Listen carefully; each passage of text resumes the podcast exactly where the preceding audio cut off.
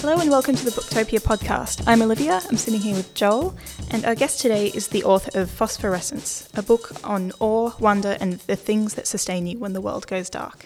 And that's Julia Baird. Welcome, Julia. Thank you for having me.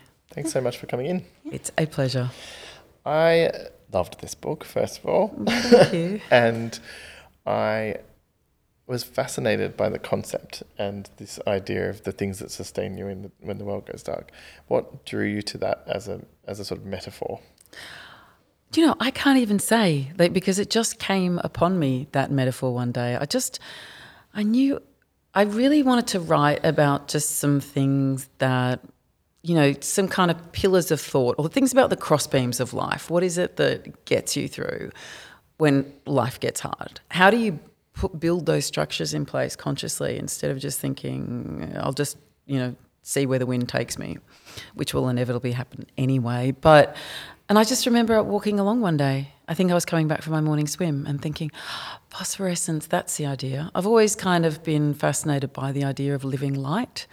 And I hadn't seen it for such a long time since I was like a teenager and um, camping around Seal Rocks when we used to arrive there really late at night and just go jumping into the water and see these kind of galaxies swirling around behind us. Um, but then I became so fascinated by it, I just I started to actively hunt it out bioluminescence in places around Australia while I was writing the book. Mm. I love it. And you describe it at one point in the book quite early on as quietly glowing without combusting. yeah, exactly. Which I just think that's such a beautiful thought. Well, I think there's so much of like the way we're taught to be is kind of to be, you know, fierce and strong and out there. And sometimes you just want to keep it together and stay cool and somehow stay alight, you know. And and actually, I think we also underestimate the importance of being small. Like I think we we talk about projecting. I mean, there's TED talks about standing, especially for women, with hands on your hips and occupying space and demanding and commanding attention, and all that is well and good in its place, especially in in a professional setting. but um, I was really struck by how once I dug into a lot of the literature around awe and wonder how important it is for us humans psychologically to feel small, to pe- feel that we're part of something so much bigger than us. Yeah, I was really struck by that um, factoid in it. I can't remember the exact context, but on they they tested people for uh, once they had experienced, it might have been when they saw the T Rex skeleton or something, and they, yeah, they, that's right. their handwriting gets smaller. yeah, yeah, yeah. I loved that. Yeah. That's amazing. They're more likely to see themselves as part of a group. Mm. Um, people who've been standing next to a T Rex as opposed to people who hadn't. Yeah, um, and you know, kind of yeah, the handwriting is is is similar as well. I, it's I think when we when we're small, when we're standing under like a huge galaxy of stars or, at the fringes of an enormous ocean, we're, we're more likely as well. Social scientists have begun to document kind of be altruistic, be kinder to each other, be kind of more connected. Um, we're not jostling for our own place. We're kind of recognizing how linked we are in this vast Earth and astronauts report the same thing as well. I was I became very interested in the this thing called the overview effect, which is what happens to astronauts psychologically when they return from space. And and, and again, like they, they are trained as often as engineers and as scientists, and they come back as these kind of poetic philosophers who are talking about what it meant to have the world disappear behind their thumb when they raised it up. Mm. And how thin the barriers between people seemed and barriers between continents and how important it was to preserve this kind of precious thing of life and this then preserve the planet. How, how thin the um, the atmosphere seemed. And and they, they come back you know very intent on you know, preserving that the world the environment each other. Um, and again I think a lot of that's about feeling small just not just us but the earth mm. yeah it really does and it's interesting that you're coming back to this idea because we went through a whole period of time, like around Romanticism, when it was all about the sublime and about getting lost into nature to feel small. So it's interesting that we're trying Coming to back come back to it to now. that. Yeah. Yeah, I think, look, the tipping point just a few years ago when we became a more urbanized world, you know, when more than 50% of us began to live in cities. And I don't think a lot of city planners always necessarily factored that in, especially in times of rapid growth, what that would mean and how important green was, how important trees were. And again, like it's a, I mean, we've, we've seen in the, the growth in forest therapy, which kind of originated in Japan and is spreading through the world. There's people who train as forest therapists in Australia, in the US, in the UK. And it seems really banal on one level mm. and kind of risible on one like you just what you take people out and they're just talking to trees um, but really it's a sense of like slowing your senses and being aware um, and walking through the earth in a different way and especially when things going on around you that you cannot control just how important it is to go out and just feel the wind on your face or take your kids, as as you were telling me, Joel, to you know down to the zoo and kind mm. of marvel at a was it a tiger? A tiger. The paw of a tiger. High fiving my two year old. Right. Amazing. That is amazing. amazing. Yeah. And imagine like and that and her it was the same size. You showed me the photo. Yeah.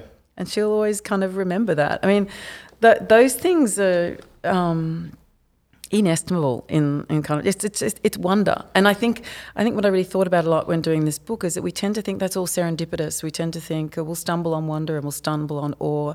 I had never really realized how deliberate we should be about it how important it is to go no I'm going to make space in my day or make space in my week and my time to make sure I take my kid out jumping in puddles mm. or looking at the ocean when there's a really big swell and it smashes on the store you know, on the shore or whatever it is even if you're just marveling over a bird, how crucial that is. And there's a um, Martha Nussbaum, the you know American philosopher, talks about how twinkle twinkle little star. It's really important to get kids to wonder about something other than yourself. What is going on in that star? I don't know. I still wonder about it. Mm. You know. And this is quite a personal book for you as well. Right. Do you think your experiences over the last few years with your health have allowed you to access some of this stuff, or on a like emotional level? Yeah, yeah, absolutely. I mean, I had to. I think it forced me to a point where I had to, especially when it kind of became an extended period of ill health. Um, so you, you're really stripped back when you when you get a diagnosis or you're really sick or you get really bad news. It's like um, it's like imagine you're standing in the you know on, on a stage forget the audience but that sense of a theatre stage when there's really no the ceiling and the walls fall away it's just exactly where you are with the spotlight. It becomes like that. It's only only what matters at that exact moment is exactly where you're standing and you hear your own footfalls and your own breathing and your own and you suddenly know often know instinctively exactly what it is you need. If you need to have reach a piece of calm place of calm that will give you strength and the friends to have you nearby. And those people, a lot of people who go through those kind of times of trauma will report back on how important it was to have a cup of tea, um, which I know you can relate to, like on their porch at the same time and watch the cockatoos flying overhead. Like the simplest things like that. And the moment that you can start to walk again and go outside your front door, and how incredibly sustaining that can be. So yeah, so maybe I think at times writing the book it wasn't so much I wasn't even writing about cross beams, it was kind of monkey bars. I'll hold on to this and then I'll hold on to that and then I'll hold on to this. And mm. I really became aware of how much quiet strength that can give you. But it's an urgent task when you're when you're really facing kind of either life-threatening things or things that really overwhelm you. And there's so many things that to overwhelm us right now. Mm. I mean, it's come at an insanely apt moment. This book, I feel. Um, I, I wish I was pleased about that. I know. You know I, I mean, there's nothing to be pleased right, about. Right? No. Um, but it, it is the book that people should read right now. I feel if mm. they want to feel a bit better about the world and find some solace. Mm. Um, there's solace to be had, and there's Absolutely. also. I'm sorry to interrupt, but it's also that sense of like, oh yeah, we've got these massive issues. There's you know, there's a, a, a looming recession. There's a, this global pandemic. There's climate change. And all, there's a lot of work to be done, and you never suggest, oh, go and walk through some trees, and you know, um, you know, have have a few cups of tea, and um, you know, meditate or, or whatever it is that gives you stillness for a while. It is a sense of we've got a lot of work to do and you will need your strength. We all have to be at our peak fighting fitness kind of mentally right now because we've got a lot to do. And I feel you've got to work out what gives you strength. And for a lot of people, it's this kind of thing. Mm, that's a beautiful way of putting it. I, even though this book is very, in some ways, it's very intellectually rigorous and literary, it's also very earnest. and no. which, is, which can be such a sin. In I books. can be earnest. and yet I, I feel like you pull it off. did you? Uh, did you catch yourself at times going, "Wow, what have I just said?" Like, so, no. like, I think if you had expressed it poorly, it Right. would be what you're saying in some at some points would be cheesy.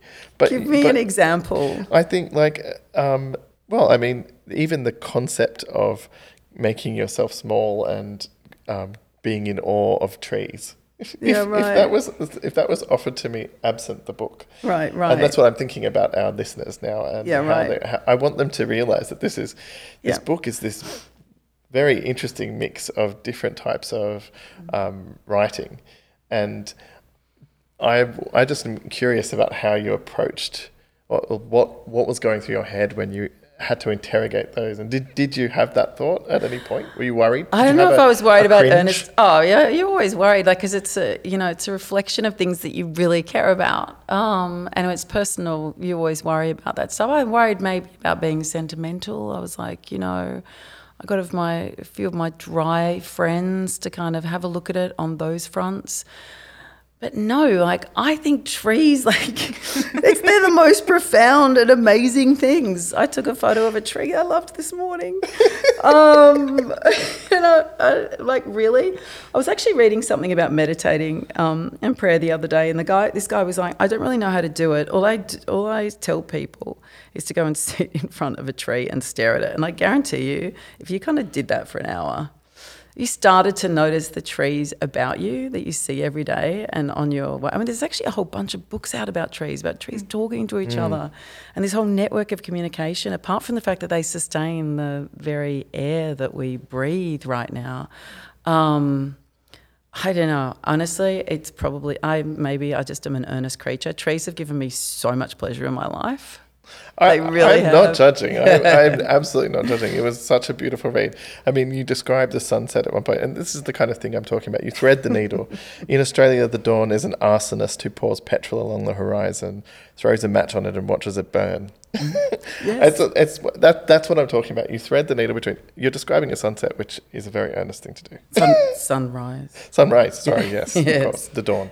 Yeah. Uh, but somehow you make it uh, almost like a, an act of aggression. No. Well, sometimes the sunrise is an act of aggression, and it was when it was when I was swimming one morning, and when I really love swimming in winter most of all. I usually swim at, at seven, sometimes a little bit earlier. And when you're swimming across, the sun is starting to come up, and on the way back, it is this burning red flame along the horizon. And I do love ocean swimming, and, and I find it very meditating and peaceful and kind of awesome. And yeah, I was wa- I was thinking about that um, Oscar Wilde quote when I was swimming about how he describes um, the dawn as a girl creeping along the street with silver sandaled feet. I was like, that is not the way we roll in Australia, right? like, look at these flaming, all those like Tim Storrier paintings. Like, it's like there's something kind of yeah, they can be angry, they can be visceral, they're a, they're a spect- spectacle, you know. So it was, yeah, I just wrote that from kind of seeing it and thinking the ways that we're told that the dawn is kind of a timid or you know a choir breaking into song. It's not that way. Often in Australia, we have squawking birds and like Yeah, things aflame, and yeah, absolutely. Um, I think one of the th- interesting way things you do in this book is we weave together different aspects of your life into a, a narrative that connects. And I thought um, the section when you start to talk about your activism um, when you were at uni and after was really interesting in how it connects to your sense of awe and wonder. Um, I wonder if you could just sort of expand on that a bit. In particular, you were talking about um, the role of women in the Anglican Church. I think yeah. I know it seems like we've gone from trees I know. to yeah. I it mean, does. like, it, I will just reassure listeners: when you read the book, it fits. It makes sense.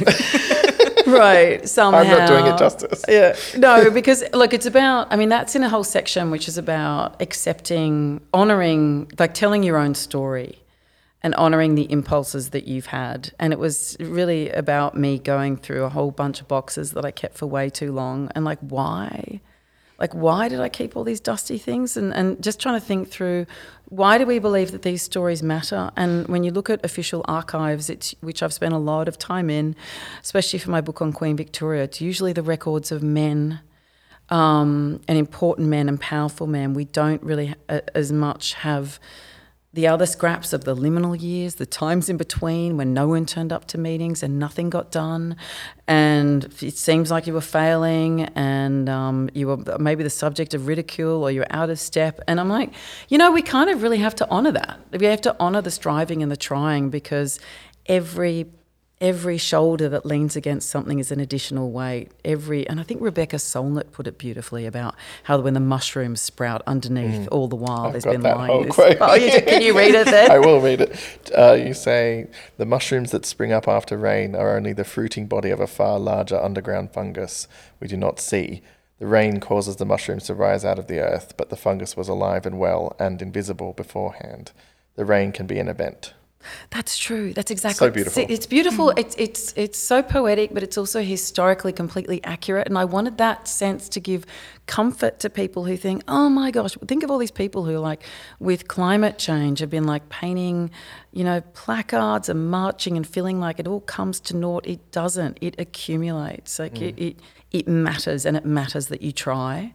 And I went back through my own failed period of activism, which was. Um, w- looking at um, when women becoming pre. I did my honours thesis on the Anglican Church's refusal to ordain women as priests. I mean, they, the, most of the church eventually did in the 1990s, but the Sydney diocese, where I was kind of brought up, did not and has become more aggressive in many ways since then in not wanting women to speak to mixed congregations. And so I tried to, as I was, I don't want to think this is a causation, cor- I mean, maybe it's a causation correlation thing, but the more I was arguing for them to do that, the worse they got.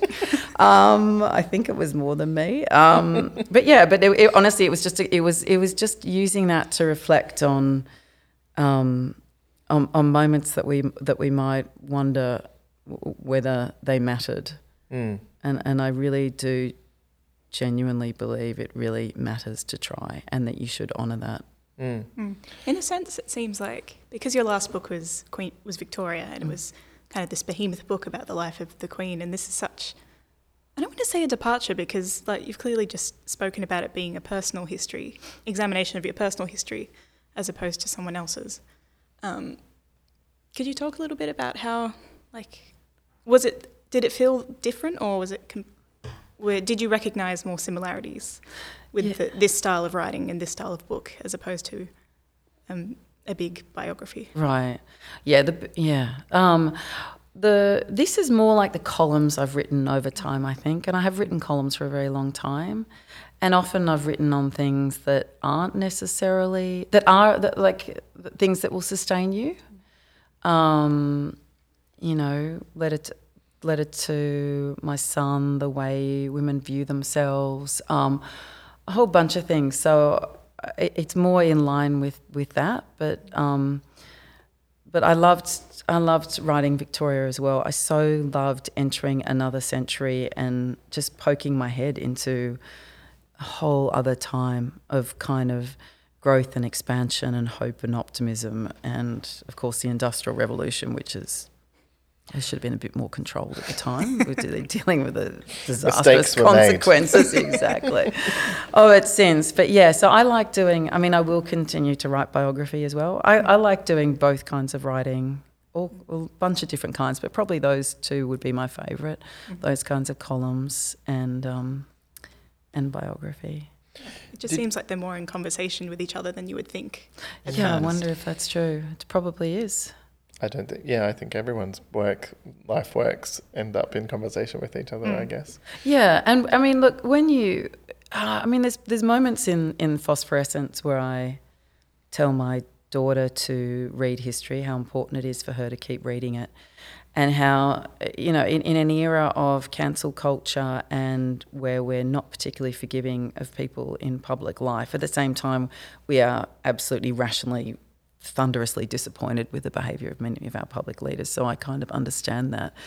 But biography and history uh, uh, help you understand that people who are of truly great people can have mo- streaks of darkness and moments of fuck up. Uh, can I say that? Yeah, you Yeah, can say that. Sorry. Go for it. I'm used to being on the ABC. Oh, no, go Mo- for it. Moments of great disappointment, um, you know, and and people who are completely foul and horrible ty- tyrants can have moments of tenderness. And how do we accommodate that? And most people, of course, exist on a spectrum in between. I mean, Victoria could be really tough and brutal to one of her kids, and then absolutely delightful and forgiving the next moment. And and and it's, it's a, such a great study of humanity and and people, and it causes you not to abandon the hope of persuasion and change, and people can move over their lives and not calcify, but become more open to things. So. Um, Mind you, I told I gave that to my daughter to read, and she turned around and she was like, "Yeah." The, this letter to her, she was like, "Yeah, it's really good, mum." She's like, "But by the way,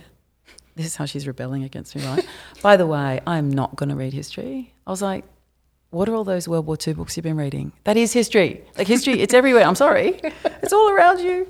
Um, she's going to have to try to rebel in another way entirely. So yeah, there's a lot of. I, I did think through a lot of that stuff. What do we forgive in ourselves and in other people? Because part of my book is kind of about that. I I feel like if there's a spine to this book, and forgive me for saying so if it's completely off the mark, but it felt at times knowing that you had been ill through, and recovering through parts of the writing process that this was like an attempt to impart some of the lessons you've learned, um, maybe to your kids. You know, you have you have a chapter that's addressed to your daughter and a chapter addressed to your son. Is was that part of it? Was were you worried that this was your last chance to say this stuff? I definitely wanted to get some things down. Yeah, Yeah. absolutely. And it really, it, it really, that's, I think, if I was going to readdress my accusation of calling you earnest earlier, that would be what cut, undercuts it, I think, Right. for me, is that you managed to, it feels like this urgent appeal to, to someone mm-hmm. to listen to this stuff because it's mm-hmm. really important. Mm. And I, um, you know, we, I would like to keep asking you more and more questions, but before we um, wrap up, I just wanted to thank you for writing it and um, uh, appeal to our read, our listeners to have a read. Um, is there anything else you want to tell us? Is, can, can you give us a, uh, one more moment of awe or a light in the darkness before we? Oh my gosh, it was it was such a great pleasure to write this book because with everything going on, like it, it really, um, I, I would just I would just stop and then sink into what does it mean to wonder? How do we teach wonder? You know, what is awe all about? Like, why does it that feels so good to be swimming on the edge of a vast ocean? Like, why don't we talk about Freudenfreude and, and love of our friends? Why do we always talk about Schadenfreude? Why don't we talk about what it means to to get that tight feeling in your chest because you're so proud of someone and so happy of kind of what they've done? Why don't hmm. we talk enough about you know what hope looks like and what form that actually takes and how you reconcile doubt with with belief that we all can and should reach for what is good and what is better um, so it was really um, it was really delightful to write. I'm really interested in delight as well too. I'm like, got to write another chapter on that. But um, and on the very last day that I could not touch it anymore, um, I had to send it off to. There's various days, of course, but this was really it, and I had to go back to my editor. That night, I was staying down the south coast, and um, I'd heard that there was phosphorescence at a nearby beach. Piled the kids in the car. It was like midnight, and we got down to this remote beach, and it was like there's almost no light pollution where we were, so it was just this sky, sky full of stars, and we just ran, it looked everything looked black, and then we ran in, and it lit up like this liquid disco ball, you know. And my kids were neon and splashing around. They'd heard me saying the word phosphorescence for so long, and my friends and I just jumped around like galahs. So it was that was such a moment of delight because I was got to show them what it was like as well. Uh, yeah, there's nothing like communicating to your kids by actually showing them exactly. instead of just endlessly talking. Yeah, which is what, exactly. which is what I do. Well, Thank you so Yeah. much. It was a pleasure. Um, for joining us, and you can buy Phosphorescence on booktopia.com.au. And we suggest you read it under a tree. exactly. Thanks for Honestly. listening. Thank you for listening to the Booktopia podcast channel. Don't forget, you can subscribe to us on SoundCloud and iTunes for free and get access to hundreds of author discussions, book analysis pieces, and more. Or, if your eyes need a workout, head to Booktopia TV on YouTube. Don't forget, for all books featured in this podcast and for access to a whole bunch of other fun content on our blog, head to Booktopia, Australia's local bookstore, at booktopia.com.au www.ecosystemsolutions.au.